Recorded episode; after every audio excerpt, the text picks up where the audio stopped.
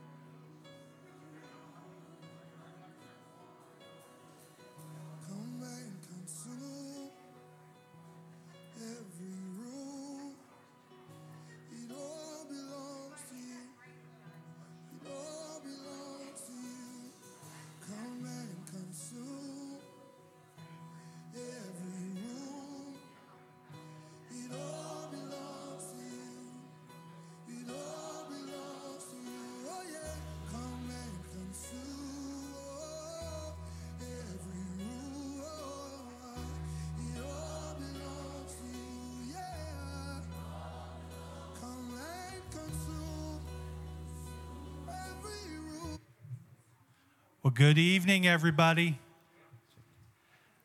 Thank you for coming out to week two of uh, C L T. Well, thank everybody for being here. Um, do a little bit of quick housekeeping first um, before we uh, get into the teaching. Um, I know there was a little bit of a glitch with the emails. Everybody's receiving the emails, and if you're not, let me know. Well, I mean, and, and the first week is online, so that's been taken care of. So I want to make sure that you guys all know about that link. If you have any questions, come see me afterwards. Um, so as we get started, I'm just going to open us up in prayer, and then I'm going to tell, tell you a little bit about what's going to happen tonight. Father, we just thank you so much for each and every day. We thank you for the many blessings. And Father, tonight, as we talk about teams, there's no I in team, but there's an I in win. And we all win when we use your biblical principles when it comes to leadership. So, Father, tonight, bless each and every one of us as we uh, listen to this teaching, as Pastor Mike teaches us. May your Holy Spirit come down and guide us and direct us through this teachings. And may we continue to apply what we're learning in our lives as we build teams and identify leaders in our lives, and we use everything that we learn for your glory. So, Father, tonight we're here for you. All to you goes all the praise, the honor, and the glory. It's in Jesus' name we pray. Amen. Amen. All right. Well, thank you very much for coming. Tonight we have Pastor Mike Braun. Most of you know Pastor Mike. He's come down and, yeah, give him a hand. He's taught before uh, down here, and I believe that you will be blessed tonight with this teaching. Um, tonight's topic is building and maintaining teams and identifying leaders. It's a great topic. Make sure that you're taking good notes. We've talked about this, about taking notes in your homework. It's for you later that you can go back and look at these teachings and these notes and you can apply them. So I'm going to go ahead and get off the stage. You guys have seen me enough, and I'm going to hand it over to Pastor Mike. All right, give Pastor Craig a hand. There we go. All right, so it's great to be down here. And I tell you what, I, I love coming down to Sebastian. I mean, I love coming down here. It's like, you know, Pastor David, would you, can you, like, recruit me or something? Or, you know, do, like, a trade? Or no, no, seriously. But I love coming down here. It's just an awesome family. And I love what God's doing. God's doing so much through the campus and what he's going to continue to do. It's awesome. And, you know, you you all have God's favor on you. You know that, right? I mean, you realize that. Amen. And really relish in that and, and understand it and see what's going on here, because it's not happening in a lot of places, but it's definitely happening here for sure. And uh, God's got his hand on it. So, but anyway, it's great to be here. And as Craig was saying, my name is Mike. I'm one of the pastors, and I'm up at the uh, Melbourne campus, and I oversee various different ministries. And tonight we're going to talk about some biblical principles about what Craig was saying about uh, building uh, teams, identifying leaders, maintaining teams. And we're going to discuss all those different things. And really, the only thing that I can understand for myself to explain is what I do at the church. So I'm going to, some of the things we're going to talk about, we're going to show are some of the things that I do Um, so I'm not like in the uh, women's ministry, okay, or the kids ministry, um, but we're going to share some stuff of what I've done, what I've experienced, and what God's done.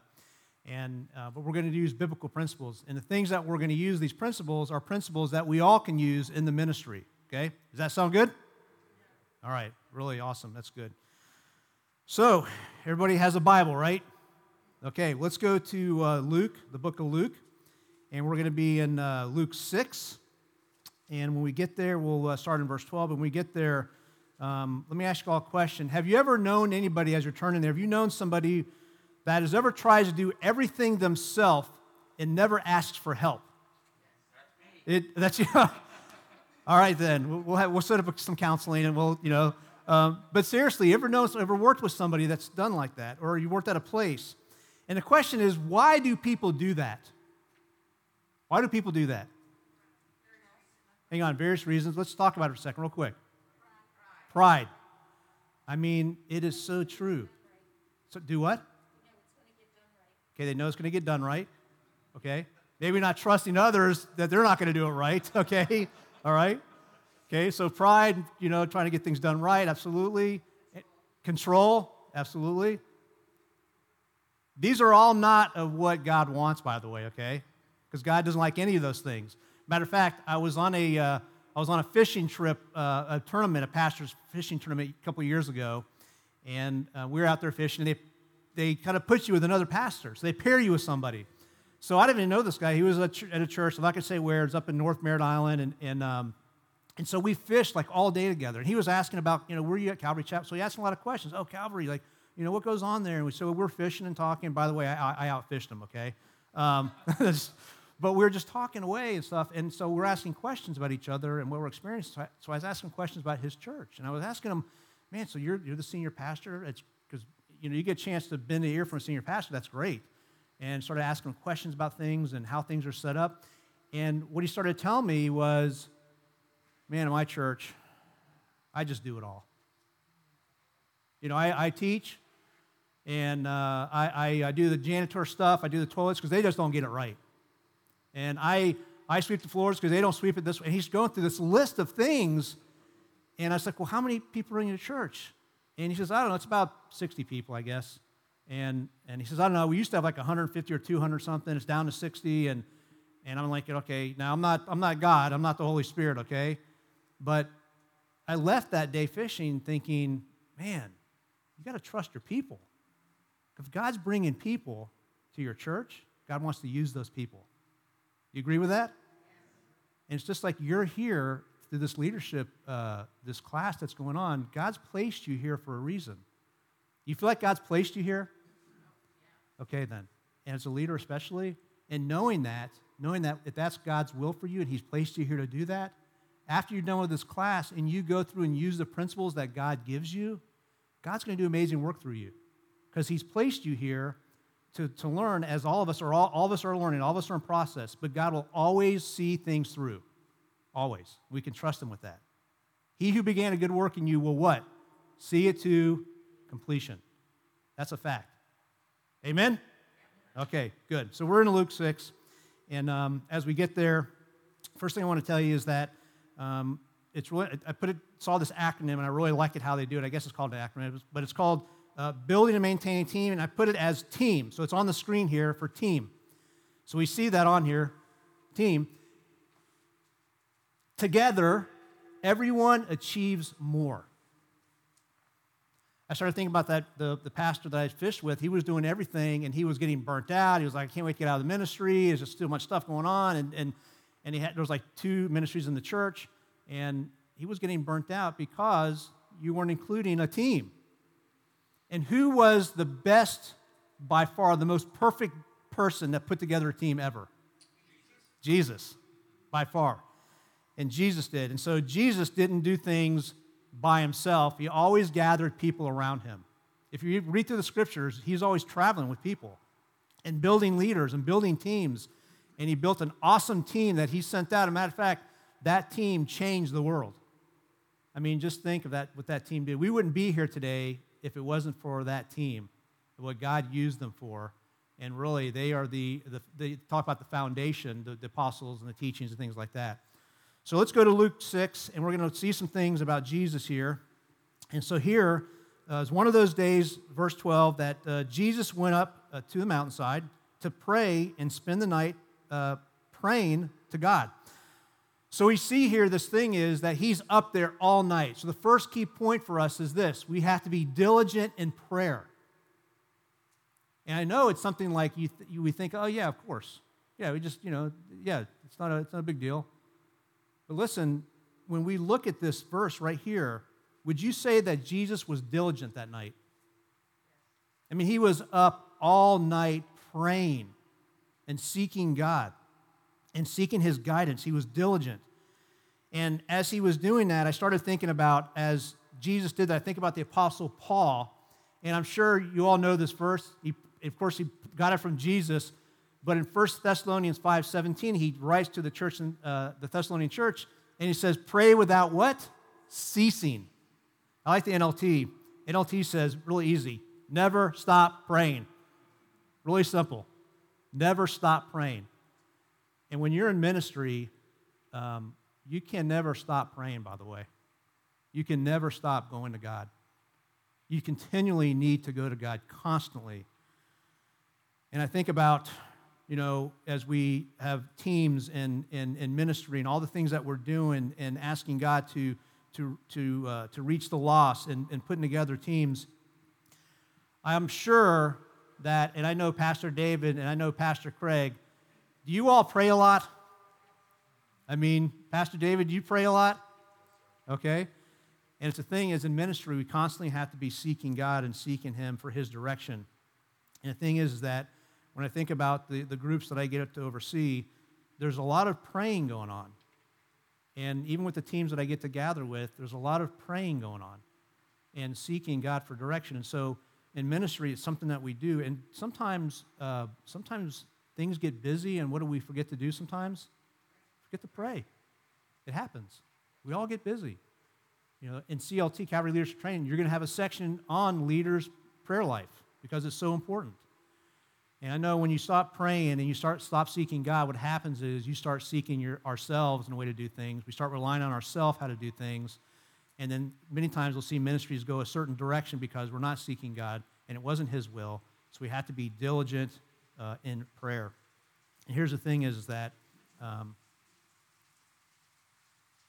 What do you think happens with a the result of a non-praying leader? What do you think happens? Okay, they fail. All right, right. So what? Temptation. Okay, yeah, fail, temptation, temptation. What are the things if we have a, if you have a non-praying leader, what can happen? Do you think? You get burnt out. Absolutely. Yep. What? Stagnant. Yep. You're not hearing God's word, right? Here's the thing is, if, if we become a non-praying leader and seeking God, we miss out on the power of God.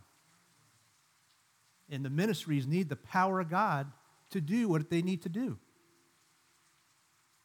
It, listen, it, it, it's not a secular-run ministry, okay? It's a spiritual-run ministry.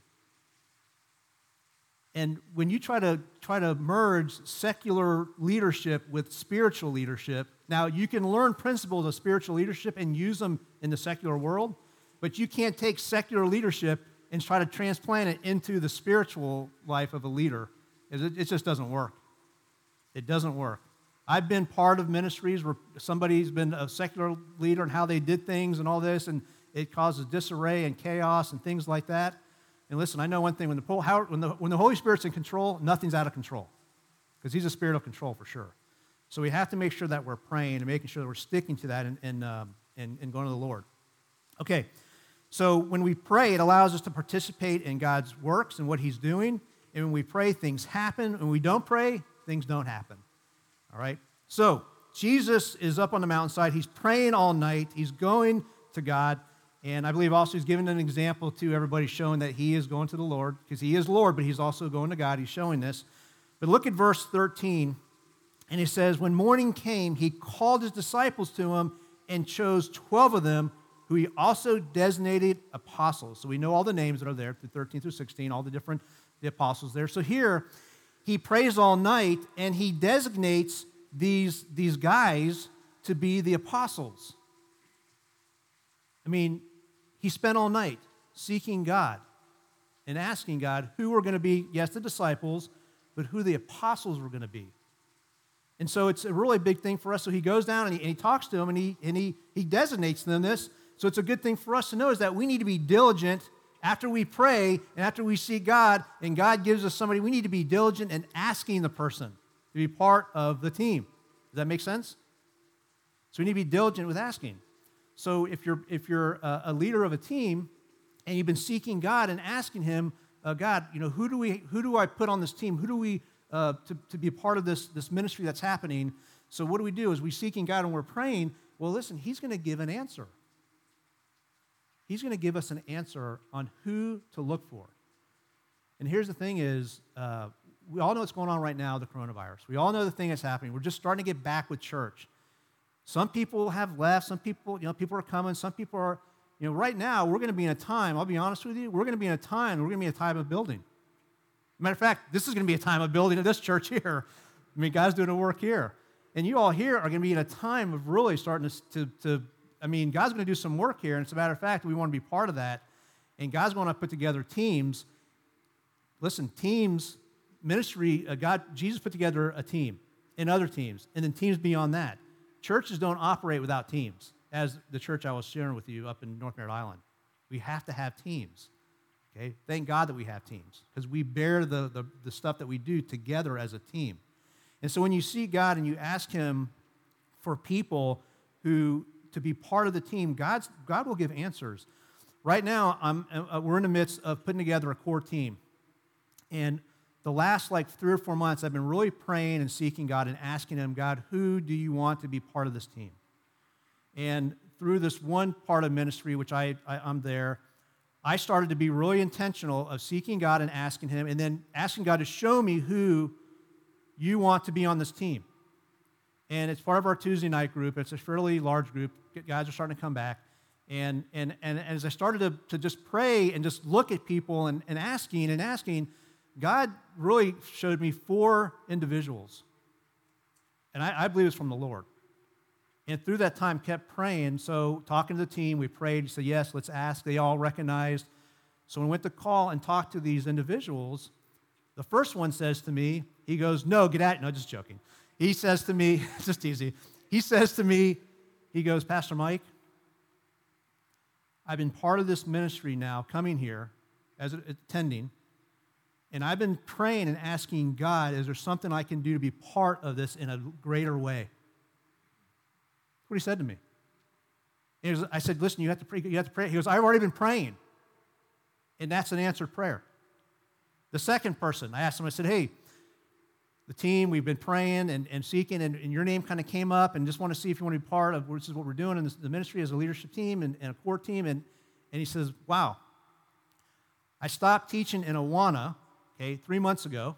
I've been coming for a while. Been, we recognize I'm coming. I've been teaching in Awana, and I've been praying if God would open an opportunity for me to be part of something on this night. And I'm like, okay, that's two for two. We're doing good here, all right? The next guy, I go through to ask the same question, and uh, he says, man, I've been doing the same thing, praying. Now, the fourth guy, I said, you got to pray about it. And he goes, you're right, I do need to pray about it. Well, at the baptism we had just recently, he came to me, and he said, man, God really confirmed it to me this morning. He confirmed it to me this morning, and the answer is yes, I want to be part of that. And so when we seek God, matter of fact, we had our first meeting last night, and, and here's the thing is when we're praying and we're seeking God and we're asking people, and then we meet together, as we're going to talk about, the thing is, is the ministry now, they, they see the ministry is being led by God. They recognize that. They recognize that God's leading it because the leaders are seeking God, okay? Come together in a meeting, we're seeking God. Spent probably, I don't know how long last night praying. And the ministry is run how God wants it to run. And this is what God wants us to do. So He wants us to pray, and He wants us to uh, seek uh, and seek Him and then ask people to be part of the team. And you'll be surprised when you do that, when you really pray and ask, and you see people and start watching them and identifying them, and you ask, um, it's surprised what happens. It's, it's so awesome. So one thing I want to just kind of share with you is that be mindful when someone asks you to be in a position of leadership. Why? Why should you be mindful of that if someone were to come to you and ask you to be in a position of leadership? Okay, you don't know what their motives are, right? Okay, right, right. There we go, right? No humble beginnings. No what? Yep. What? Sorry? Okay, right. So if somebody walks up to you and you're you're leading this ministry, to say you're one of the leaders of ministry, and they say, "Hey, uh, you know, um, Dennis, man, I want to be a leader. I want a leadership position in your in the ministry you're part of." That's like a red flag, by the way. Okay, that's a red flag. I mean, there's like no humility there. It's just like, bam, put me in that position. And here's the thing is for, I know for ourselves, even at the church in Melbourne, one of the nights that we we have, a one of the larger nights is Tuesday night, because it's a teaching night for us. Sometimes I've had guys come to me and say, hey, I want to be in a, a I want to be not even part of the ministry. They'll just walk and say, I want to be part of Tuesday night. I want to teach. And I'm like, okay, all right. So I've already got the verbatim down, by the way, okay? Because it happens all the time. And I'm not like, we don't want to be against anybody, but like Pastor Dave was saying, and you want people that are humble. And the way I check that is I say, listen, come be part of the ministry. You, there's all, a lot of times there's people that aren't part of the ministry. Say, come be part of it. Come Tuesday night, be part of it, and then let's see what God does. I've never had anybody stay more than three weeks. Sometimes they just never show up. See, it, we have to check hearts as well, all right? And and and I love when uh, when uh, uh, Calvary Leadership Training started years ago. I know Pastor Dave started it, and he was sharing a story how Chuck Smith, who started the Calvary Chapels, you know how he checked for humility? When people would come and speak to him about serving, he would intentionally put pieces of garbage outside his window on the ground, and when they walked up and they picked up the garbage, he's like, okay, there we go. That's a humble person. So I remember the first C L T, I, I started with Pastor Dave in two thousand ten, Dave Folkert, and uh, the, the group's coming in. He used to put little pieces of paper. I forgot to tell you that, Craig. Put these pieces of paper, uh, and he'd see who would come in, and he, then, he, then he would tell the story to see who's humble or not, you know? So I should have told you that in secret, Pastor Craig. Sorry. We could have used it next week, okay? So no.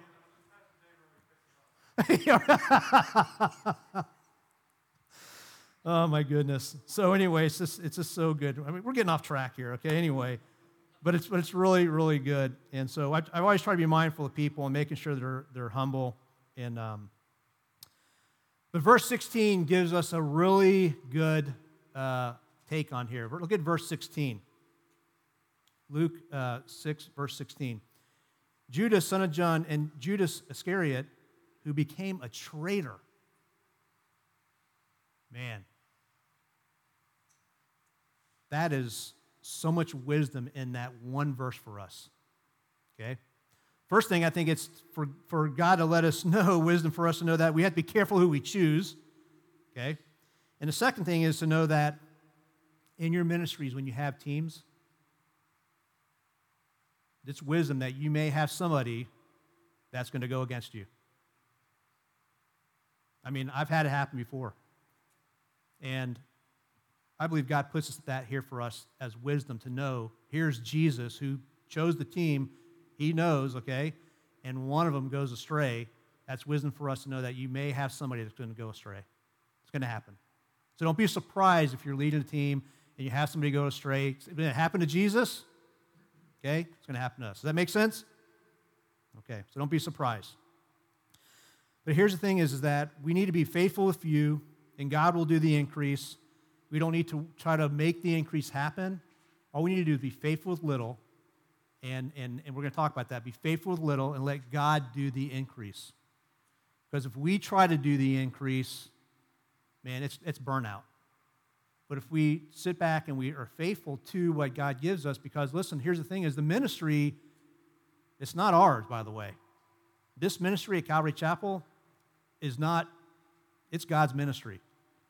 And he places us to be good stewards of the ministry, but to use it to operate under his power that all of us have because of the Holy Spirit living inside of us and the Holy Spirit who's around. Amen? Okay. So I'm going to talk about a, a day in the life of, of my ministry. I just said it's not mine. It's not mine. It's God's, right? The ministry that I get to do. So I'm going to just share about some things in the ministry that I oversee and the different things that I do. And um, I can only come from the standpoint of what I know and what I've done. And so I'm just sharing the things that I oversee just because, and, and but the principles can be used for what we're going to go through for any of the ministries, okay? And here's the thing is, when I first started, when I first got into ministry, Um, I, I I had some I had some leadership, you know, that just didn't lead the right way, how to do things uh, correctly, and how to do things with teams, and how to build stuff, and, and how to do things the right way spiritually. And there was one man that really helped me understand how to build ministry spiritually the way God wants it to be built. Okay, and I know he's not me calling him out, but that's, it's Pastor David Cluse. Years ago, Pastor, God had me the opportunity that I could be discipled in that area by Pastor David Cluse. And and th- we didn't have like these teams. Things are, and then he was the first one that came in. He was like, okay, who do you got? Who's where? What's happening here? Who's pray? Who's spiritual? Who's this? All this. And all of a sudden, this the, he starts forming these teams together. And then God started to do amazing work. I mean, it was an amazing time, wasn't it? It was amazing. So I learned a lot from, from uh, Pastor David, but uh, God taught me a little bit more, okay? No, just, um, no. But you do have an amazing leader uh, as a pastor here, and um, I know that his heart is for the Lord and for people. And um, and so, so some of the stuff we're going to talk about are the ministries that we started and what God did. So the first thing is the men's ministry. So it's one of the things that I get to oversee is the men's ministry, and I'll kind of run through these quickly. We have our Men's Tuesday night, and by the way, these are these are ministries that have teams put together. Ministries have to have teams put together in order to accomplish things. If it's just one person, it's really difficult. So each of these have teams. So Men's uh, Tuesday night is a core team there. Men's Biblical Counseling and Coaching, we have a core team of men that do that. Men's Communication, that's with our Facebook, our, uh, our emails, our Insta- or uh, not Instagram, our texting and things like that, people that do that. We have our ongoing studies, the Oil Change Ministry, Ready Reserves, which I heard Ready Reserves started, started here. Who's on Ready Reserves? Anybody here? Man, I heard a lot of people join that. That's awesome. That's a great ministry. Uh, basketball, volleyball, three fourteen running, it's three fourteen running and walking. And just now we're starting a Young Dads ministry. That's a new ministry that's, that's starting up. And uh, there's a core team of men now, young dads, uh, that I get to spend time with. Um, and we're developing this ministry together. We're having our first event coming in February. And uh, we think a lot of guys are going to start coming because young dads, it's a difficult, to be a young dad, it's difficult. Kids, working, you know, your wife, ministry, all these different things. So we put that together. Next. We got our financial ministry. Anybody been through Financial Peace University? Okay, so one of the things I get to oversee is that, and we have a team together for that. Um, anybody went through Momentum that we did a few years ago? Freedom is Coming. We had that. Couple, we had everybody in the church go through F P U. Um, that was a big, massive, great team, awesome team. Helped put that together. We do biblical financial coaching, so we have a team that does that, and then we do various classes and workshops throughout the, the year. Okay, next. Hands of Love Ministry. Uh, this is a ministry that is a compassion ministry that uh, the team, um, what they do is they go out and they uh, they do One Can You Can, which happens every uh, once a month. I think you guys do that here? First week of the month, same as we at Melbourne. And the, the, the ministry, what it does is it gives to uh, kids in public school that have no food over the weekend. Um, and right now we're operating under, uh, I think, three schools. Um, and, and, and God's doing amazing work that we are called uh, to, to take care of the poor. We are called to do that. And so this is a ministry that, that does that. We do His Place uh, feeding, which is the homeless, take care of that. We're there once a month, and we supply them with tents and uh, blankets and things like that. And then um, during the Thanksgiving and Christmas season, we supply underprivileged families with meals and, and stuff like that. So there's a whole team that operates all of that, okay? All right, next. We have burnt offerings. Anybody like barbecue? All right, there you go. We have that. And uh, what's amazing is we feed three public schools facilities at the beginning of the school year. We do teacher appreciation nights. And what's pretty neat is that the schools that we do the backpacks with, with the food, are the schools that we do the feedings with. And through that, with those teams, God's done amazing things. And I'll just share what, what God's been doing in that. Um, we've seen uh, taking care of the kids, taking care of the poor, feeding them, but the byproduct off that is we've seen teachers come into church. And it all started at one of my wife's school that she was at, and from that school, we were. My wife was like, oh, I know, hey, she's coming to church. Oh, this coming to church. We went to a baptism on the beach. We saw two families that are teachers that got baptized. And each of them, talking with them, they said that they, they started attending because things, the teams were, they, they said, you guys do things with excellence. Like, you do things like really, you know, Calvary Chapel, we do things with excellence. We do it unto the Lord. And that's the reason why they started to attend. And, but see, God will use anything to draw people, okay? And through that relationship we have with, this, with the, class, the schools now, they actually allow us to bring flyers in for the different things that we have going on. So pretty cool stuff. But the team's an amazing team. FEED is Y O U. That's Youth Outreach Unlimited. Uh, that's for the uh, uh, Pastor Derek, the kids that come across the street. They come to the school, and we do a lot of things with them with Thanksgiving and end of the year, and we do various outreaches. Next. Event teams. So we have event teams. And these teams, anybody, uh, I know the ladies are here, but um, guys, who's been to Men's R and R? Awesome. Who's been part of the teams? Steve, I know you've been part of those teams. Yes, thank you. Woo! Takes, it takes a woman to get it right. Thank you so much. Absolutely. Thank you for the ladies. That's awesome. Yes, thank you, thank you, thank you. Um, but we have those teams which we uh, which we have to have those teams to help. Men's Tuesday nights, throughout the year, we do many events, just like you guys do here. I mean, you all here do, like, on, I know for the guys, cornhole night. Well, somebody's got to get the cornhole boards out. Somebody's got to help things put together and all this. You know, Pastor Craig, you, you, you guys can't do it. You got to have a team. So it's so important to be part of it. Um, and so we do that throughout the year, through chili fests and different things that we do to draw guys. Men's R and R, amazing time. Um, we've had some amazing men's retreats, and I attribute it to, obviously, God, but the teams that God has placed together. Jared Levington's been leading those the last couple of years, and the teams that God has brought, like like Steve and, and Pastor Craig, and just putting together amazing things that God does, and he's going to honor those things. Um, and our men's conference that we do, um, we do. So a couple of things that are not on there um, is I have a, there, there's a steering committee that participates to help me uh, to oversee all the ministries. So the steering team, we meet, and then we go through all the different ministries. And it's and and here's the thing is that we have to have Spirit-filled people part of the teams. And these are guys that are Spirit-filled men that help to oversee all these different things that are happening. And so I meet with them, and then we pray and then see God for direction.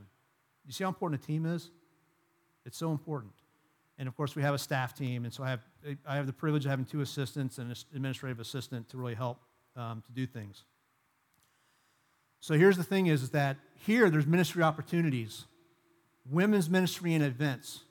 Um, you know, I was talking to Vivian, the women's ministry getting back together and people starting to come, and you got an event this Friday coming up. Um, ladies, everybody sign up for that event? If you haven't, go see Vivian, okay, because, man, it's, it'll be a great time. Children's ministry. No? Youth? Youth. Okay, yeah, youth. Um, should have had your son up here. Your son dressed like me one year for Halloween with a bald head. You know, it's like um, children's ministry have opportunities, youth ministry, outreach ministry, mission trips. I mean, look at the opportunities that God has here to serve. And, man, there's nothing better than serving God together with teams and coming together and praying, and we're going to talk about those things. But it's, I'm, I'm, I'll tell you what, I'm thankful that I'm part of some teams. I'm thankful I get to be part of a pastoral team. I'm thankful for the teams that I get to see and meet together because we we laugh, we talk, we pray, we weep, we cry, everything in the mix that we do. And God designed us to be in relationship with the other, and he put together the first team for a reason. It was a design for us to build teams. Does that make sense? You know? And so here's one of the, the biggest things is that we need to be diligent in when we're leading ministry is this one. We need to be diligent and rest in the Lord and be patient.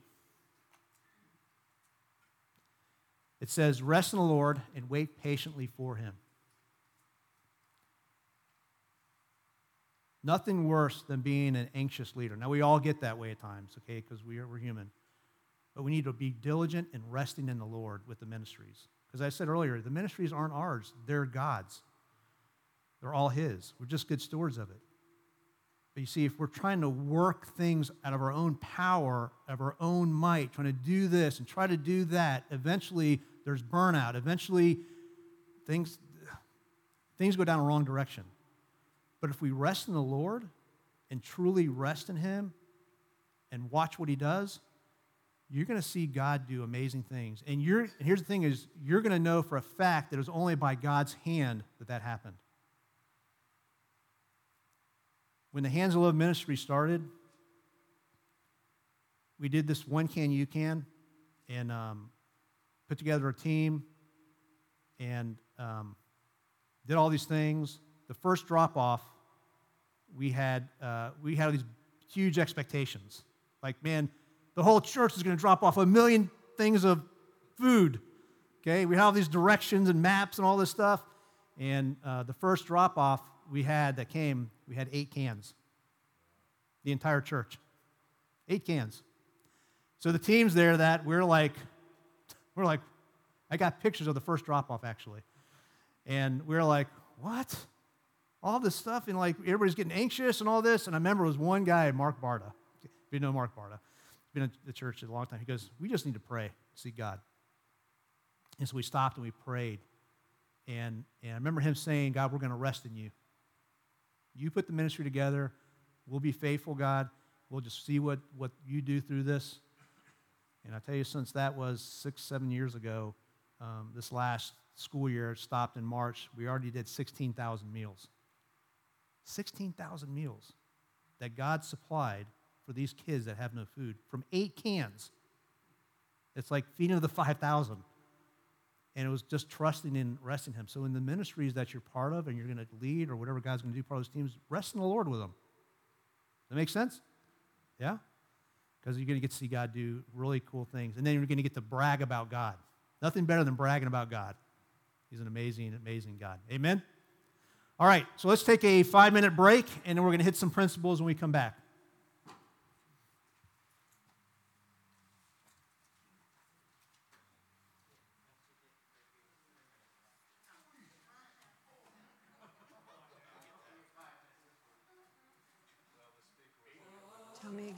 We signed up for this. A distraction from your empty nest. A distraction from...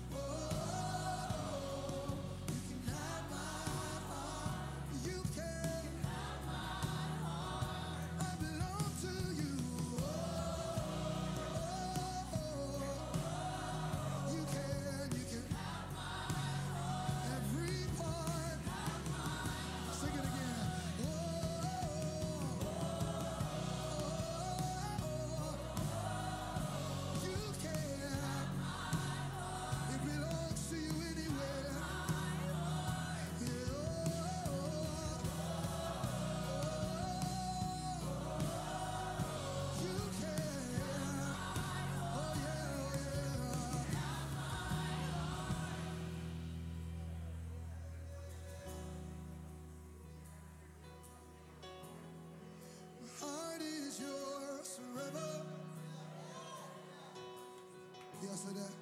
My heart is yours forever. Yes, it is. My heart is yours forever. My heart, my mind, my soul. My heart is yours forever. My emotions are yours, yeah. My heart is yours forever. All my dreams are yours, yeah.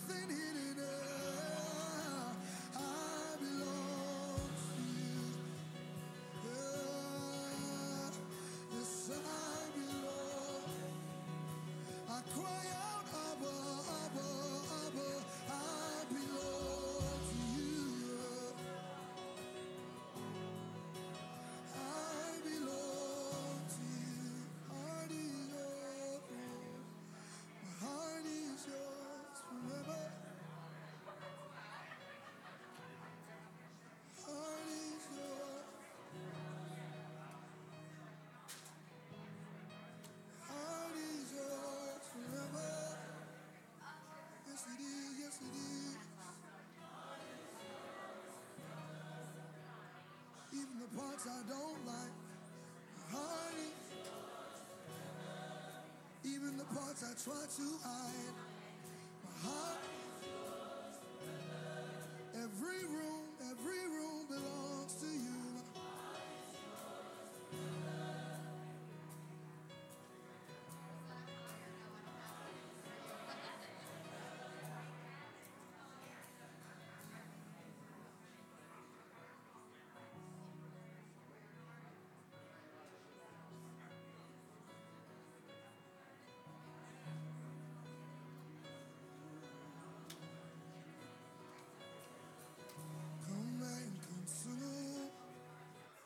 Hey, you, you all ready to get back? Or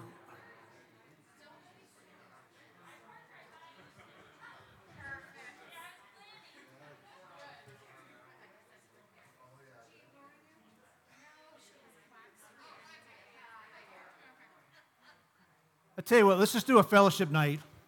You know, let's break out the cornhole boards and let's. Uh, uh, there we go. I got you. It's good. Well, listen, we got another two hours, so. No, I'm just joking. You're going to be throwing like uh, pumpkins at me here or something, okay? I love the setup. That looks really cool. That's good. Um, and so so as we're um, so we're back together, as we're you know, as we're praying or seeking God, we're asking, we're building teams, we have teams put together. I have to say one thing is we're going to get on the top, and I'll we'll put the slide up in a second, but we're, we want to maintain teams, obviously. But there's going to be seasons that you'll have people part of a team, and then they won't be part of the team. Now, the question is, are they not part of the team because of you or I, okay? That's a question, all right? Or is it from God? So I've had people that have moved on to other teams or other areas in ministry, and one of the questions I always ask them, because I have a relationship with them, I always ask them, I say, now, okay, is that, make sure, is that, was that from you? Like, is that your decision, or did God speak to you through that decision? That's an important question to ask them. And sometimes it's been like, well, it might have been an incident that came up or something, and it opened the door for us to talk.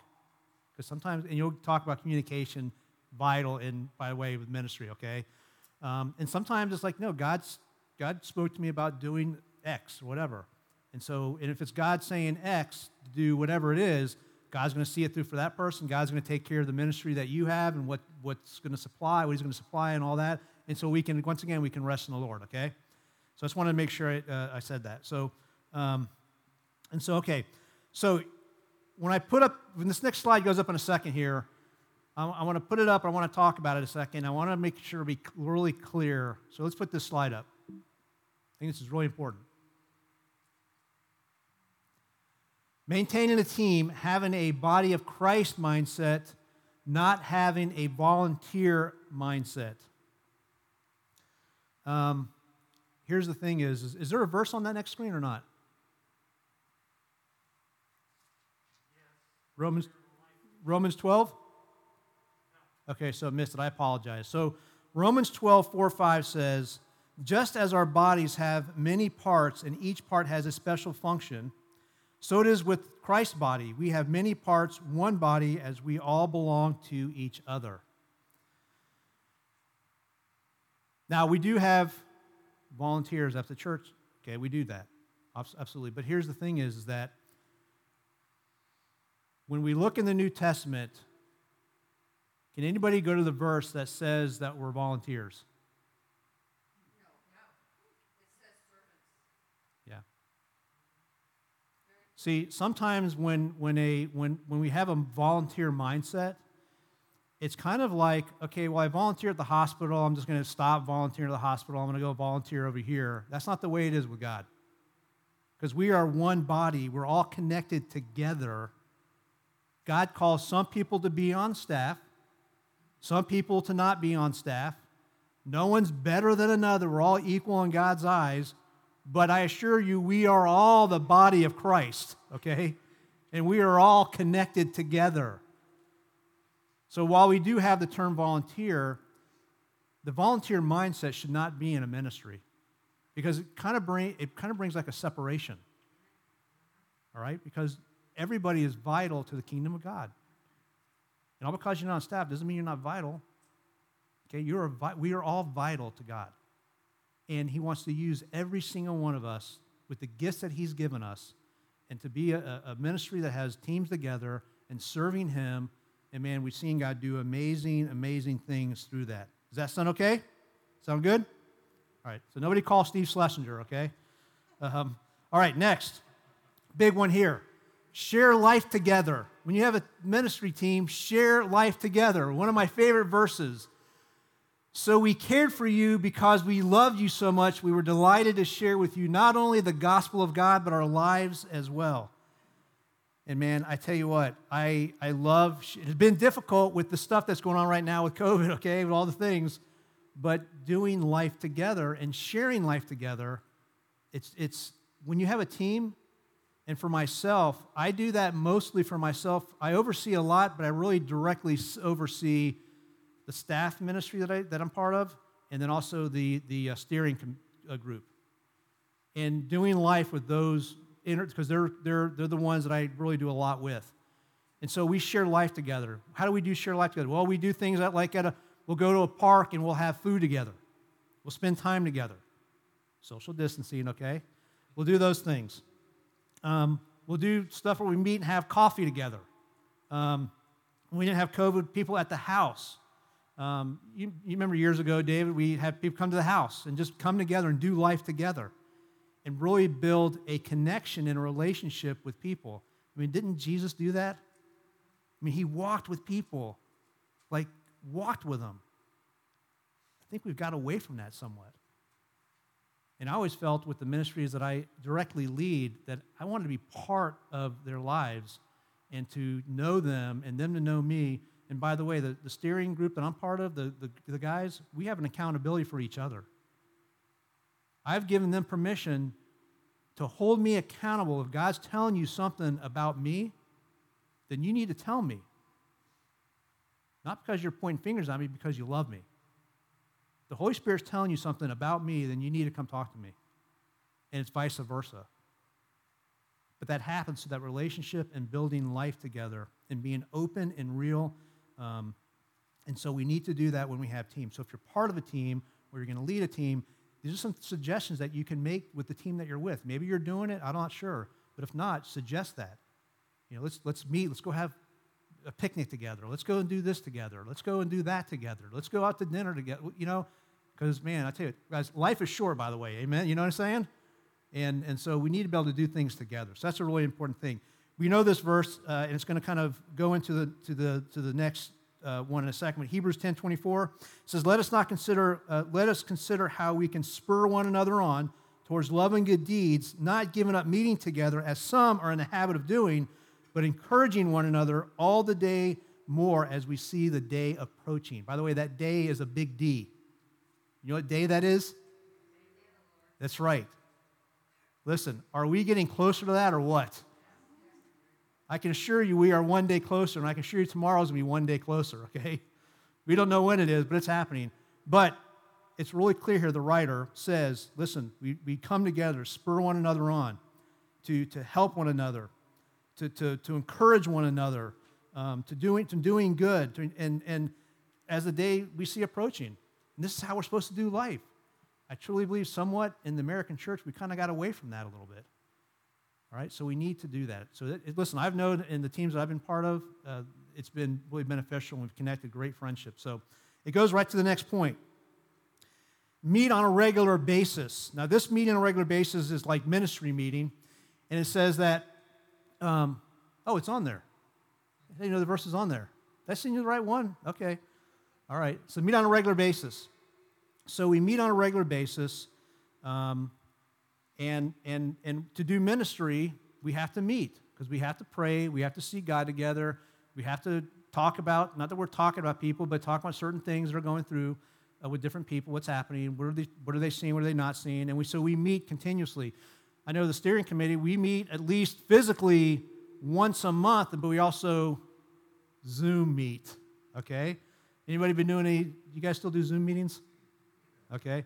So we also do Zoom meetings. And the Zoom meetings are for us to pray together and really more opportunity for us to talk and things like that. Zoom, a terrible thing, but it's actually been really good, been helpful. Um, so we do that. We do that together, and it's good. And so we meet as a ministry. And um, and through those times that we're meeting and talking, we're encouraging one another, we're praying together, we're casting vision together. I mean, if we don't cast vision, what happens to the people if we don't cast vision? The people what? They perish. And in ministry, it's nothing better than having a team and you're casting vision. And the, the great thing is that when you're part of a team and you're casting vision, okay, and you see what God's doing through the ministry, and you're together with somebody, and when you're meeting, you come back and you're like, man, did you see God do this? Or God did that? And it starts to snowball on this thing where you're like, man, did you see God do this? Did you see God do that? Did we experience God doing this? And it starts to snowball into when we're connecting and knowing each other and seeing God at work. And it's actually really exciting. I know for myself, the opportunity when I first started serving in ministry, and I got to serve with, with Pastor David Cluse, that's where I got to meet him years ago. We got to see God do, I mean, we see God do amazing things. I mean, incredible things we got to experience. And it was just a great team um, that we had, and, and it was just really, really good to do that. So we want to keep meeting together. It keeps the team in unity when you meet together. It keeps everybody in unity. And nothing worse than having a, a team that's in disunity. But if you're casting vision, meeting together on a regular basis, you're in unity. God's always going to work through unity. Um, when the coronavirus hit and all this stuff happening, the last conference we had that we prayed about uh, year, or almost a year prior, the men's conference, we got together, we prayed about the name of the conference, and God gave us the name, Stand Firm, Stay Focused. It was on uh, March thirteenth. That name came out of a meeting of a team seeking God together. That weekend, we, we closed church. Did we need to stand firm and stay focused for what we've been going through? I texted uh, Pastor Doug Souter from Fort Lauderdale, who did the uh, the conference. I texted him the other day and um, and just said, man, that was such a God thing, because we needed to stand firm and stay focused. He goes, yeah, it's been speaking to me too a lot lately, you know. He says, I thought about that and how we needed to stand firm. But that came out of a team coming together and meeting. So God's going to do those things where we meet, and, and we're going to to uh, cast vision, things like that. Um, one thing that's really good, I think, is is for us to um, to be important that as we have teams and we, we've placed teams together and we're doing life together, we're meeting together. Next slide has it up right there. It says, be grateful for them and pray for them. Be grateful for the people that God has placed with you. And we know that God gets the glory for everything, but we need to be grateful. Paul says here, I have not stopped giving thanks for you, remembering you in my prayers. Does Paul sound grateful for those people? You know, he does. And often, sometimes in, in ministry, we forget to tell somebody, thank you for what you're doing. We know you're serving the Lord, okay? But thank you for serving the Lord, and thank you for what you're doing. I'm grateful for you. By the way, being grateful is more powerful than thank you. And I am I am so grateful for the people that God's placed with me. I, I, there's no way that things could get done the way it's being done if, if God didn't place those people. I'm so grateful for them. And I know Pastor David, he's grateful for all of you. At times I've been, I've talked with him, meet with him, praying for the church and things. Um, and so be grateful for the people that God's placed around you. Tell them, let them know. Um, so, some of the things that I, I tend to do at times, I make phone calls like out of the blue. If I can't, if we're not connected, checking how they're doing. Um, texting is a great tool these days, okay? Texting somebody just out of the blue and just tell them thank you, or just send them a, an encouraging verse about something. Um, you know, emails, those things are really good. And you know, here's the thing is when you start to do that with your team, you know what they start to do to you? They start doing the same thing back. And here's the thing is, many, many times I'll get a text from somebody, part of the team or something, and he sent the text, and maybe it was a verse that I needed to hear that particular time that the person sent it. And I was like, hey, God, I know that you're you're you're speaking, okay? And so, but we need to encourage others. Is is it difficult out there in the world? And it's so difficult out there. And and and you're all we're all part of it. We all see things that are happening. Man, when we come together, we, we got to be grateful for one another, help one another, and do the work. God will always honor that, okay? He'll always honor that. All right. Here's a point that's really, really imper- important is here, point number five. Know that they're not perfect, and guess what? Neither, well, thank you, Vivian. Did my wife call you? No, okay. But neither are we. We're all going to mess up, okay? If we claim to be without sin, we deceive ourselves, and the truth is not in us. John wrote that. It is so true. We're all going to mess up. We're all going to sin. We're all, it's going to happen. It is going to happen. If you expect to put perfection on people, now do we do it with excellence for the Lord, unto the Lord? Absolutely. But none of us are perfect. We're all in process. And one of the things that I do is I get to meet with Pastor David Folkert. That's my overseer. That's who I meet with, okay, once a week. And he gives me freedom to lead the ministries, but he will tell me when, you know, he's going to talk to me about something, and we communicate about it, and he understands that I'm not perfect either.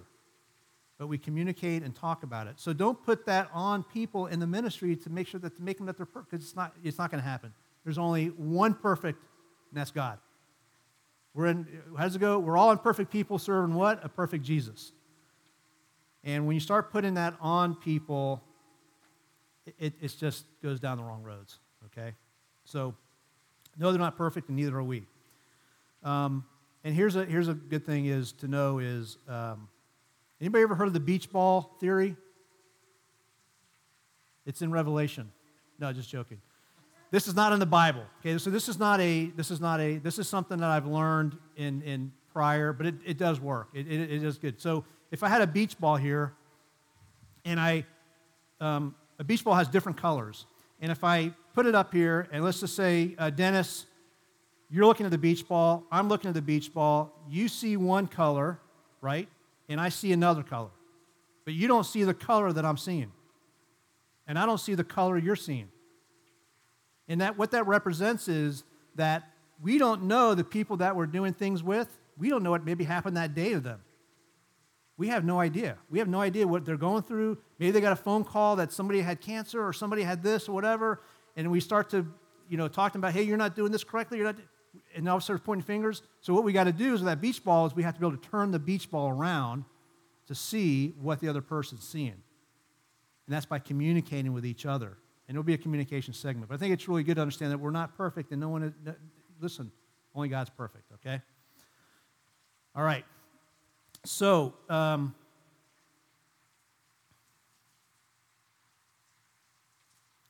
Ephesians four thirty-two says, be kind to one another, tender-hearted, forgiving one another as God uh, in Christ forgave you. We're imperfect people serving a perfect Christ, okay? Well, important person. So when we are with each other, we need to be uh, kind to one another, tender-hearted to one another, forgiving one another. And aren't you thankful that Christ has forgiven you? All right, there's three of you that are happy about that, okay?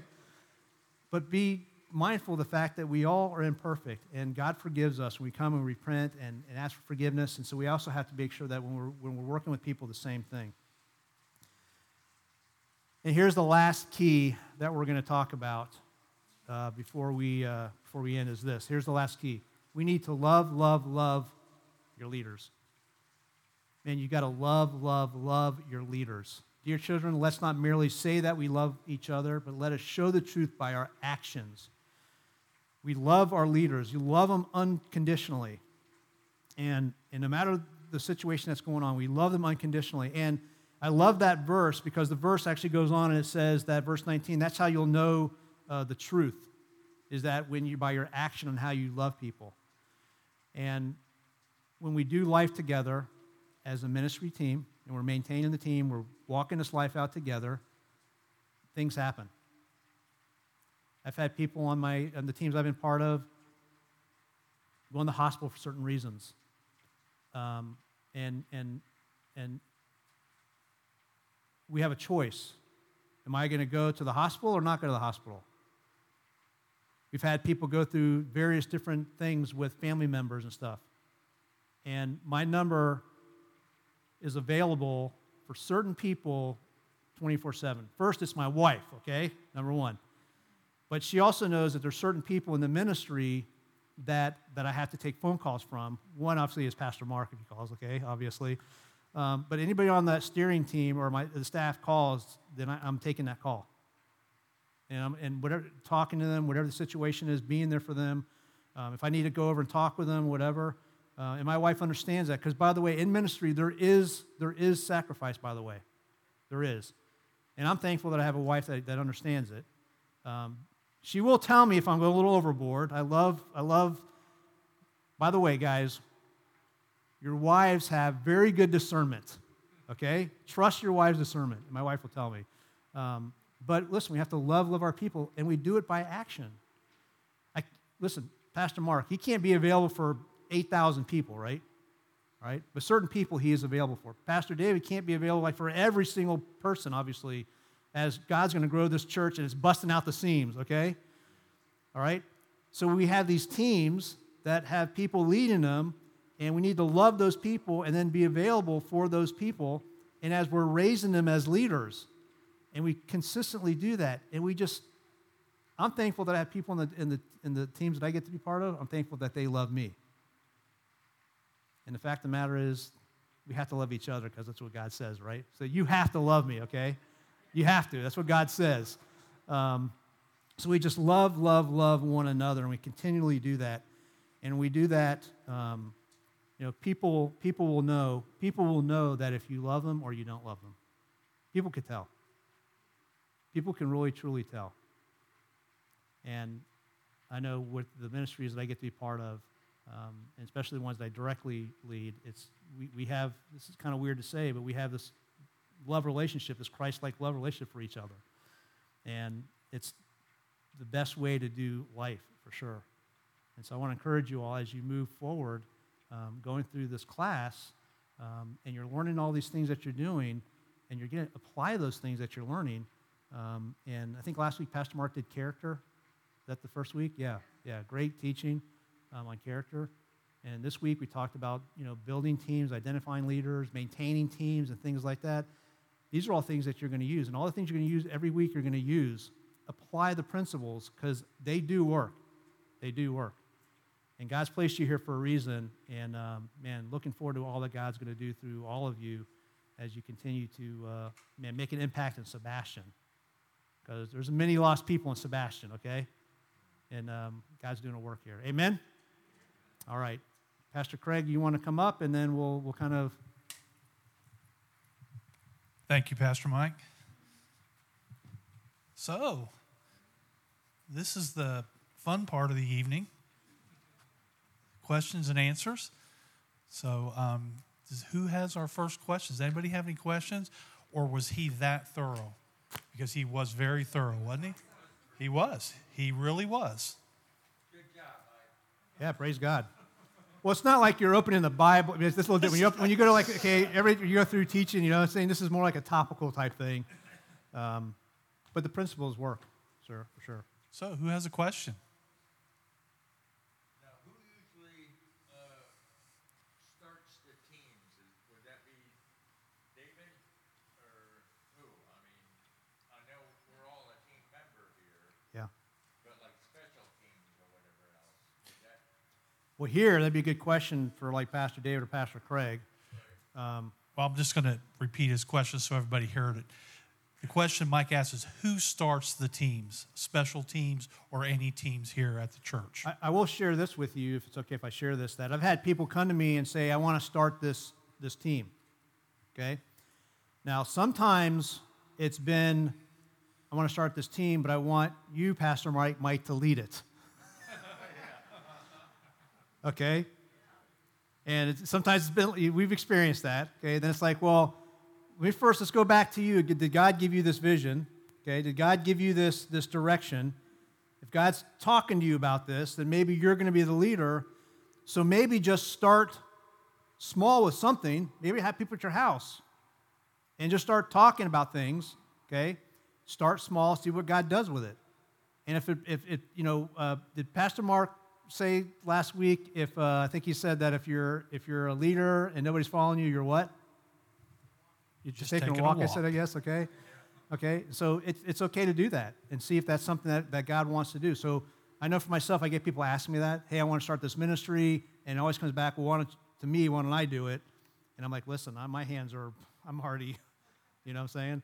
But maybe God wants you to start it, and then bring some people together and just start talking about it and see what God does there. And it could be a, a viable ministry that God wants. And with that, I don't know if that answers your question for Pastor David.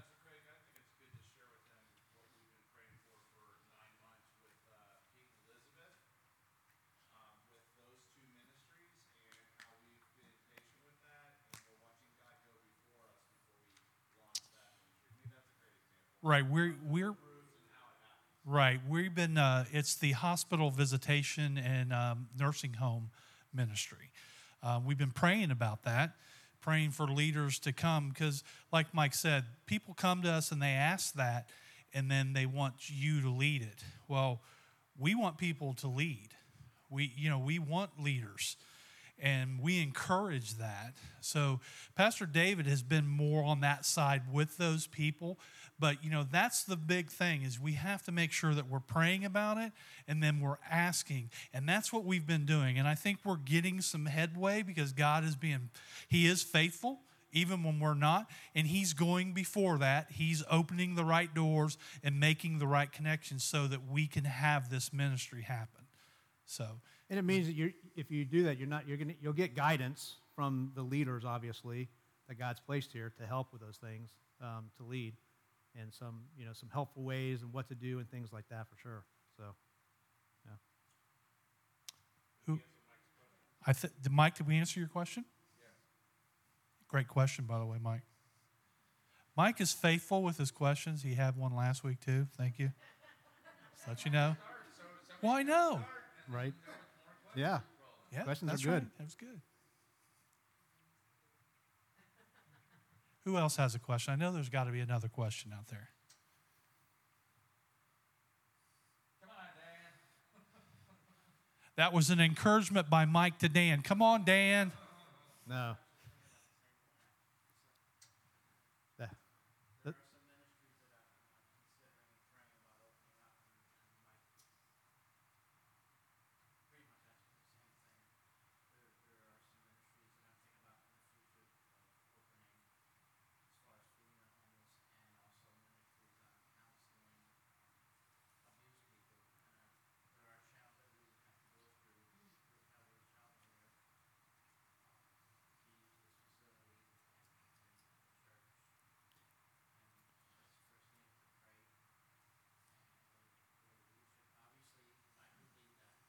There you go. There you go. All right. And you we're put, praying. We're praying with you, Dan. Can you put that Just slide back know. up? We'll add another one. There you go. There you go. Mike, Pastor Mike will lead all of your ministries. Yeah. There you go. Yes.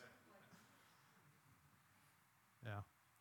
Well, well we, have, we have a lot of ministries that are, are shut down because of COVID. Yeah. And we have, you know, so that's there's you know like um, our uh, barbecue ministry. Yes.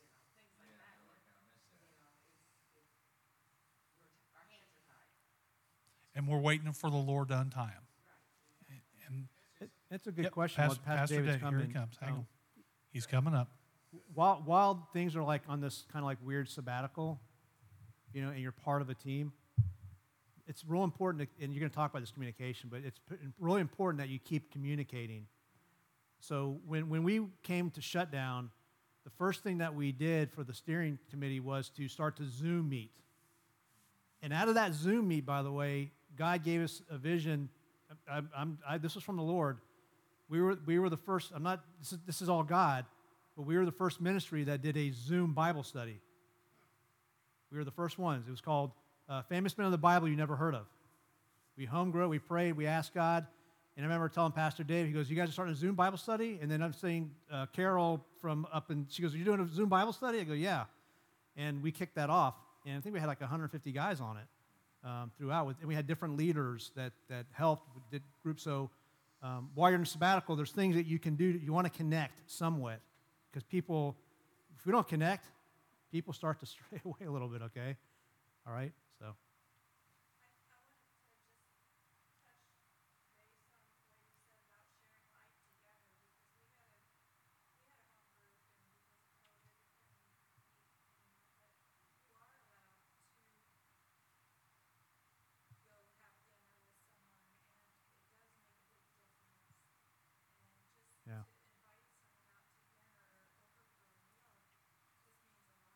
Does.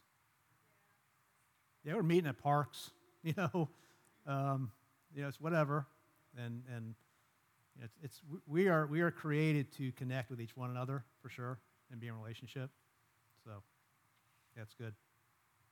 Mike, I have a question for you, but I want to just kind of share a little bit from the hearts of all of us pastors. You guys, some of you have been here for, like Laura and Mike, you've been here for twelve years since the really the campus started in high school, and then we have Pastor Ryan and his crew, and you know they're learning of, of us, and Carol, you're part of that.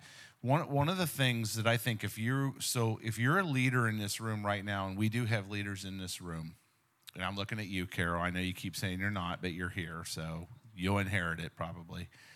Um, but I'm looking around the room. I know who my leaders are that like are literally over a, a ministry. Um, Pastor Ryan, you've got the nine o'clock service. That's your ministry. I mean, you're the leader, and and we conduct ourselves. We operate that way. I give you heed to lead that ministry, and we do it together. Um, but one of the most important things as you lead a ministry, if God gives you a position to lead a ministry, then what you need, what I've learned through Mike, is that when God gives you a position to lead, the first thing that I've learned to say to myself is, how can I disciple somebody out of my job? Yeah. And so I want to directly speak to all of you leaders in the room, because that's a challenge between you and God. So you're intentionally, and I know we'll get to this in this series, you're intentionally saying, how can I disciple somebody to take this ministry so that if God chooses to move me to another ministry in the body of Christ, then it's it's not a loss. And I, I think we need to get better at that, Pastor Craig, for this church. This is why C L Ts is starting and starting point and all that, because you all know we've had ministries here that were very successful. Wednesday night, the potluck service, we had leaders that were leading that. They would come in two hours early. They would set up the area for over one hundred people, right, Vivian? And I said, great. People came for dinner. We did a short teaching. We did whatever table you were at. You guys had a discussion. I put questions up here. You had a discussion, and then you all got the mic and told us what God showed you that night. We had over one hundred people showing up. And then all of a sudden, the leaders stepped down. What happened to that ministry? Come on, tell me. Do you want to know what happened behind the scenes with our pastors? I said to the leaders, who did you disciple to keep this ministry going? Well, nobody. Well, who do you have? Who, who is mature? Who can? Nobody will step up.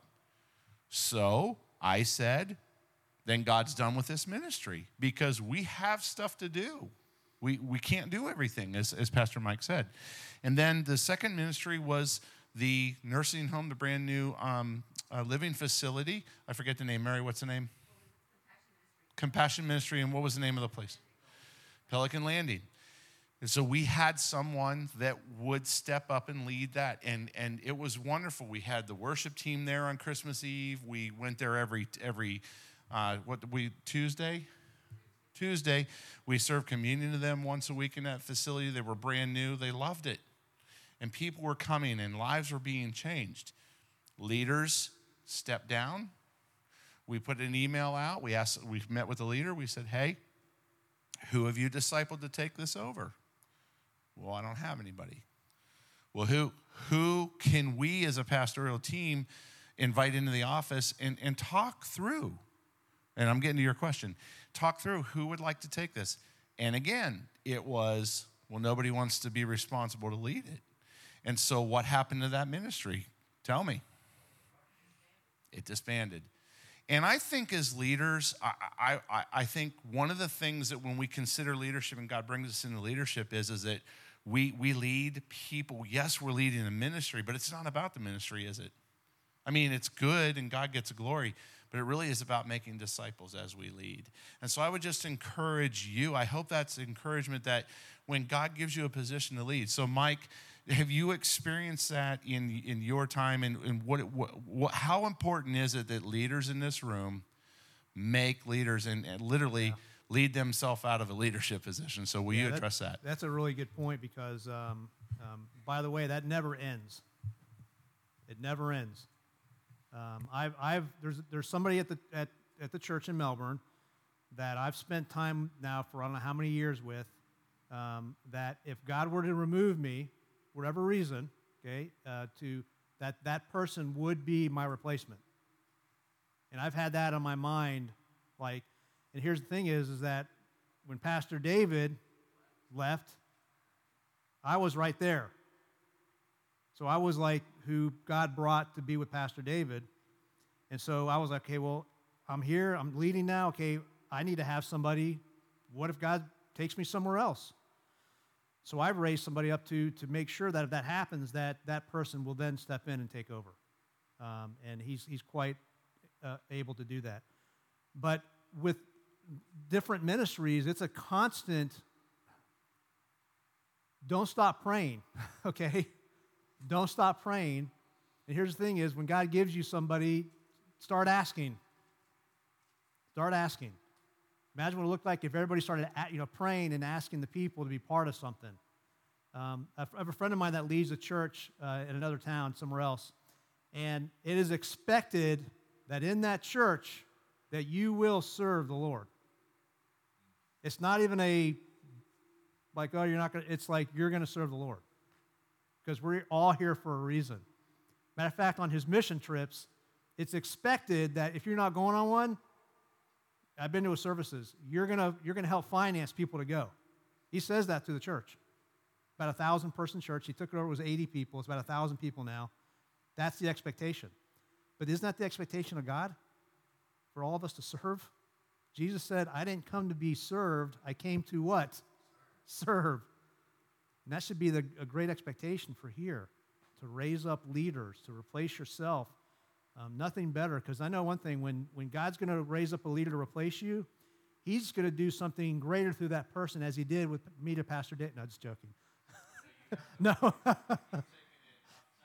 no, that was a joke. But but but here's the thing is, when we do that, Jesus, look at Jesus. He led the, the apostles, the disciples. He goes to the cross, okay? Death, burial, resurrection. Has greater things been done since Jesus left? It is through the Holy Spirit, but it's also through the Holy Spirit and people. Okay? So God's always going to do that greater thing. When you raise the right people up, God's going to do greater things through that person. And it's great. It's great to see that. Absolutely. So be raising leaders. Keep praying. Keep seeking God. Keep asking Him. Um, we just need to be, I'm going to be honest with you, church. We need to be on our knees more. We need to be praying and crying out to God more and asking Him and inviting Him to be part of what, what God's what He's doing. We want Him to be part of it, not myself, but what He's doing. We need to be praying a lot. Very nice. You know? And I know God's going to do, God will do amazing throughs through people that are humble. God will do amazing things through that person. Always, never fails. Never fails. Thank you. I know, Laura. Laura, you had a question. What was your question? Okay. How do you handle the Jesus thing? I mean, of course you're going to pray, you're going to pray about it, but what, what, what do you handle the Judas? Laura's question was, how do you handle the Judas thing? Okay, so so here's the thing is, is that it, it's, it's, I believe it's in the Word for us to know, okay? It's going to happen, and it happened to Jesus. It's going to happen to you and I. It's going to happen. I've had it happen before, and I think the big thing is that um, we have to communicate. All right, because there's always, there's going to be a class on conflict resolution, okay? So we have to be able to communicate and, and talk about the things that are happening. Matthew eighteen fifteen is really good because if you sin against, if if we sin against each other, we're supposed to talk to each other, number one. So I always encourage the people that I'm with, listen, if I've sinned against you, you got to, don't, don't go back and say nothing. Come and communicate with me. Come and talk to me, because if you go off alone and you let it build up on you, what it's going to do is it eventually is going to, it's going to do some damage to yourself, to our relationship, to the ministry. So we have to communicate. So that's the first thing, we communicate and we talk about it. But essentially, if if if, if that's going to happen, it's going to happen. It is what it is. But I do I did learn I did learn it from Pastor David Folkert years ago that when somebody's talking with you about something that you may have done or what I may have done, they may have spoken to you the right way or the wrong way. But for yourself, always see if there's a hint of truth in it. If they spoke to you the wrong way, understandable, but see if there's a hint of truth of what they were telling you about yourself. You know, God searched my heart. So reflect on that. If it's communication, if somebody's coming at you, not the right way, but also then start to think about, is there any truth, get my emotions aside, is there any truth that the person's telling me about me, about my character, that I need to work on? Okay, does that make sense? Okay, and if it's not, if it's just, just you know, just a person that's going to be, there, there's going to be wolves that are in sheep's clothing. It's going to happen. And thankfully, we have leaders to help oversee that you can turn to and talk to. Um, and you got great pastors here to kind of communicate, hey, this is what's going on. What, you know, Ryan himself, you know, what, what do we do in this situation? This is what's going on. I know the first thing these guys are going to do is they're going to say, let's pray first. Let's do the right thing, do it the right way. Um, so if you have that, definitely go to your, your, your leaders for sure. But communicate, obviously. That makes sense? Do you recommend having a third person there? Or will that make that person feel ambushed? Yeah. And I, I think it's best to do it one-on-one, just to communicate. Now, if it's not, if it's a violent situation, then of course, no, okay? But if it's a situation you guys can communicate, I think it's really good. It's just one-on-one, you two together. Because that's what Matthew eighteen fifteen is, that you communicate one-on-one. And here's the thing is you have to come with a heart of not a baseball bat, okay, but a heart of like when Jesus washed the feet of the disciples. You have to have that heart. You pray before you meet, seeking God. And when you meet together, often what I'll do is uh, I'll have the other person pray when we meet. Because I get to hear how their, where their heart is. Does that make sense? Okay, so if they're if they if they start to pray first and they say, "You need to change Pastor Mike," or he da da da da da da. So okay, so okay, now I know what's going on here. Okay, um, but I have the other person pray. But we do invite the Lord, and then we we communicate and talk, and then we get real and share, and and we talk about it. So.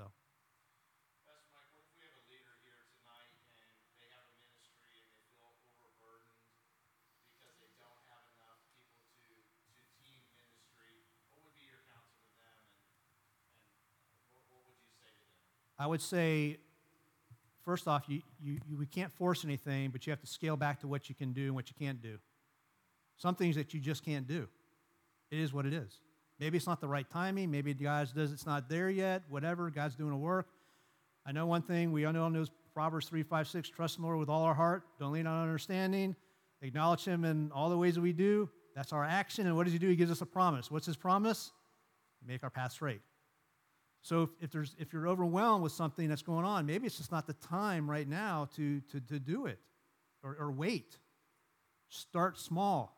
Be faithful just a little bit. Often we want to be faithful with much. That's just the way we're wired, especially us guys sometimes. I want to be faithful with much.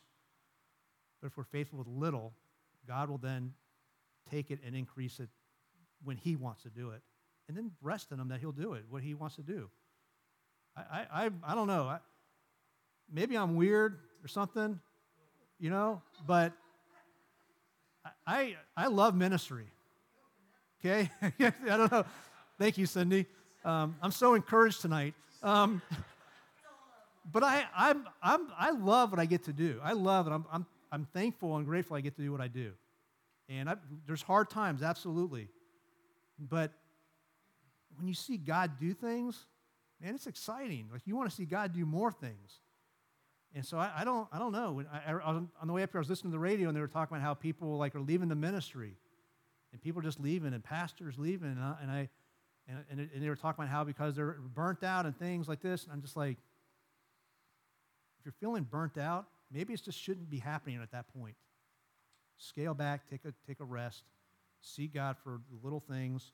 Watch what he does. Don't do it out of your power. Let God increase it. Watch what he does. Doesn't mean that we don't walk. We do walk, absolutely. And we do physically do things, absolutely.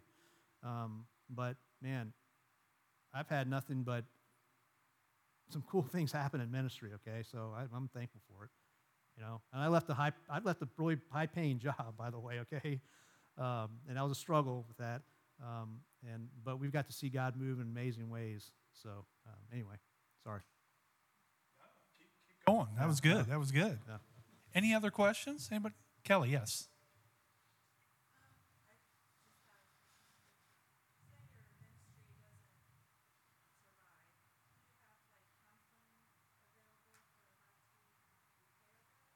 A ministry in Calvary? A Calvary ministry. Hang on one second. I just want to let everybody hear oh. the question. Kelly asked, if your ministry is not thriving or not surviving, is there counseling for that ministry? Yeah, help for that. That's a great question. Um, for myself, I keep in communication with the different leaders that are that I oversee.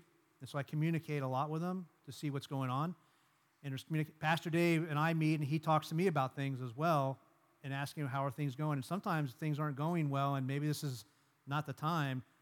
And I'll run past him, and I'll say, Pastor Dave, what are your thoughts on this? Because he's got, Pastor Dave's got a lot of wisdom. Um, and I'll ask him and get his thoughts on some stuff. So he'll counsel me. But you have some pastors here as well to help with that as well. I know this women's ministry, you got Vivian is, you know, she's a spirit-filled woman, and she's seen ministry happen, you know, you know. And so, you know, so we do it together for sure. Um, so I would say yes on that, but... Yeah.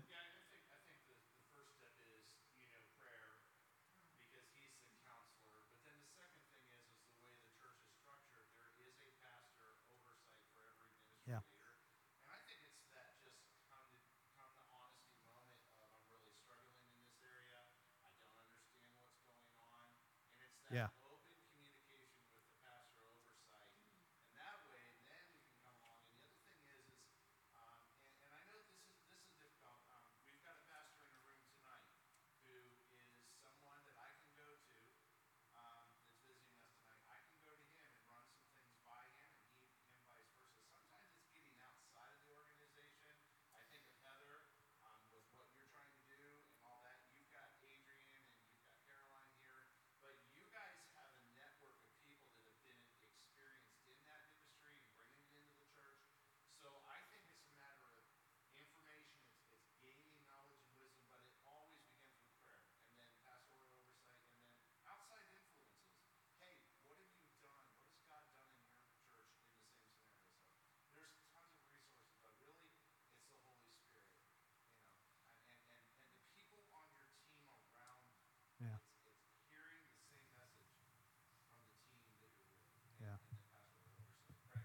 Thank you, Pastor. No, I think you covered it.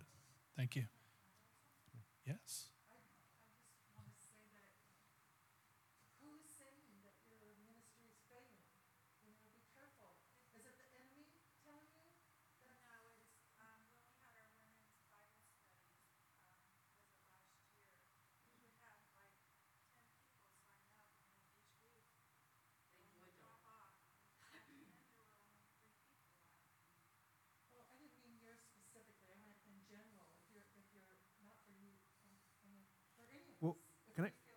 Can I answer that question real quick?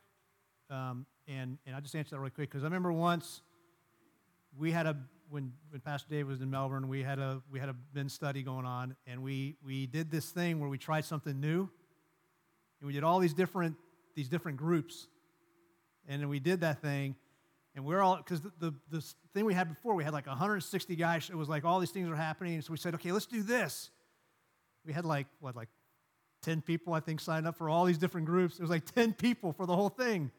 It was like eight different classes. It was total like, and we were like, we were like, I was, I'll be honest, I was like kind of dejected. You know, we were like, but what did we do? What, what Pastor Davis, we prayed. And I'll tell you something, through that, there was two guys, we played, we put two men for each of the groups because all these guys are coming. And we put two guys in each of these groups. We had like sixteen guys overseeing these.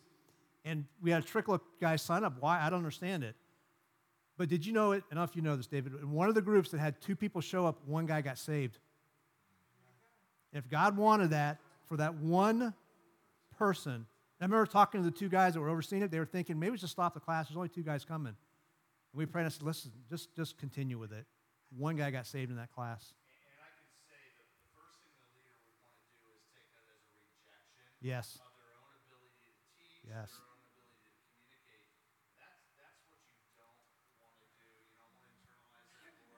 Yeah. Um, and, and, and to trust in God. In fact, uh, Vivian knows because Vivian's in our staff meetings on Tuesdays, and we had that conversation because of COVID, and you know we know what happened pre-COVID, and now we know where we're at after COVID. But we talked about the value and impact of one person that if we show up in a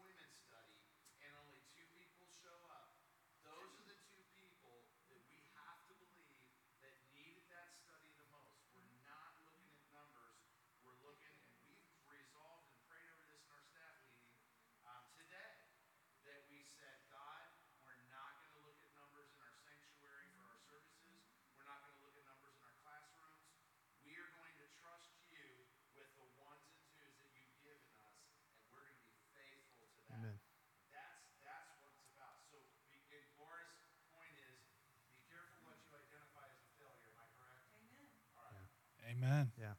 Thank you, Pastor David.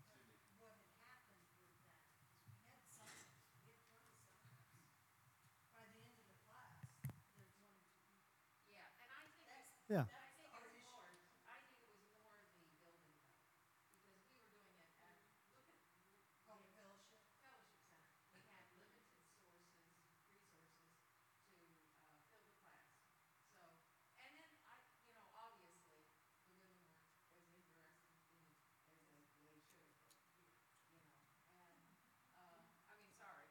Well, be, be, yeah. It's okay. It, listen, we're, it, That's it, right. It's, it listen, welcome to ministry. That's right. Okay. Welcome to ministry. It, That's right. Yeah. That's right. It is. We, you know, we do just, it, listen, as Pastor was saying, and Pastor Craig and, and all of us here, just, just always praying and seeking the Lord and doing it together. And what God brings, He brings. And then we minister to who God brings. That's right. Be faithful with it. And then, listen, God's asking, look, He's looking for our faithfulness, obviously, okay? And even when we're not faithful, God's always faithful, okay? So we just continue to do that, and then God's going to honor those things. And um, I know this COVID thing has been difficult uh, our, for ourselves. On Tuesday night, we, we started with a trickle, and it's, it's starting to come back somewhat a little bit. Um, but, you know, we could look at the numbers and go, well, it used to, it was like this, and how come it's like that? Well, heck, what's going on here? Um, but... Uh, I, I will assure you, if we're faithful, um, God will take care of the rest. And God will put as many as He, He's the one that takes care of it. Right. I'm not called to, to, to fill the seat. That's not my that's not my job. That's right. My job is to be faithful to the Lord. Okay, that, that's my yeah. that's my job. And remember, yeah. Jesus left the ninety-nine to go after that one. Yeah. So the, I, one, I will, the, one, will, the ones and twos matter. So, well... Go ahead, as, Mike, as we wrap it up, we'll wrap up because everyone wants to leave. I will say in the groups, one thing that we did put in the groups is I try to try to, to encourage everybody to do is to stay in communication with their people. So on our men's nights, this, we have like what's called table. We have we call them, we don't have tables right now. But they're shepherds. The shepherd's job is to be in touch with everybody. So if somebody doesn't show up, the shepherd who's over that group is supposed to call those people and say, just check on them. Not like, where were you? How come you didn't show up? But it's like, hey, how are you doing? And we also use the texting uh, thing here a, a lot, you know, a lot as well. Texting the groups, you know, you know. So um, communication. So yeah. Anyway. Well, that's great. You know, I know we've we've kind of gone a little long, but yeah, I sorry. do want to. No, no, it's great, great interaction. But I do want to leave time for that one more question if somebody has it that didn't get to ask. If you have a question. If not, I'm going to ask Pastor Mike to close us in prayer. So one more question, anybody?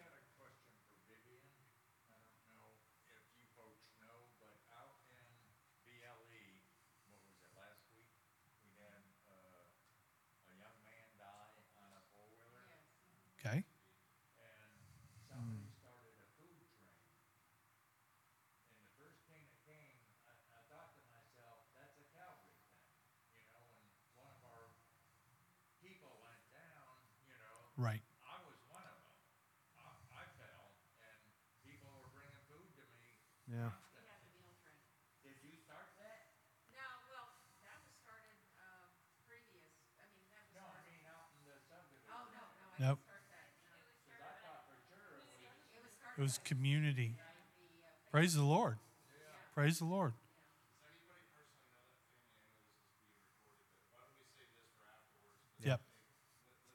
Yeah, let's let's say that. I'm going to ask Pastor Mike to close his prayer. Sure. One of the things that I got tonight, and I just want to share this with you for me, is about being diligent in prayer. And I can tell you from my standpoint, I've never stood taller than when I've been on my knees. Praying, praying, and praying. So I want to thank you guys. I'm going to leave Pastor Mike to close us in prayer. Sure, yeah. God, we just thank you so much.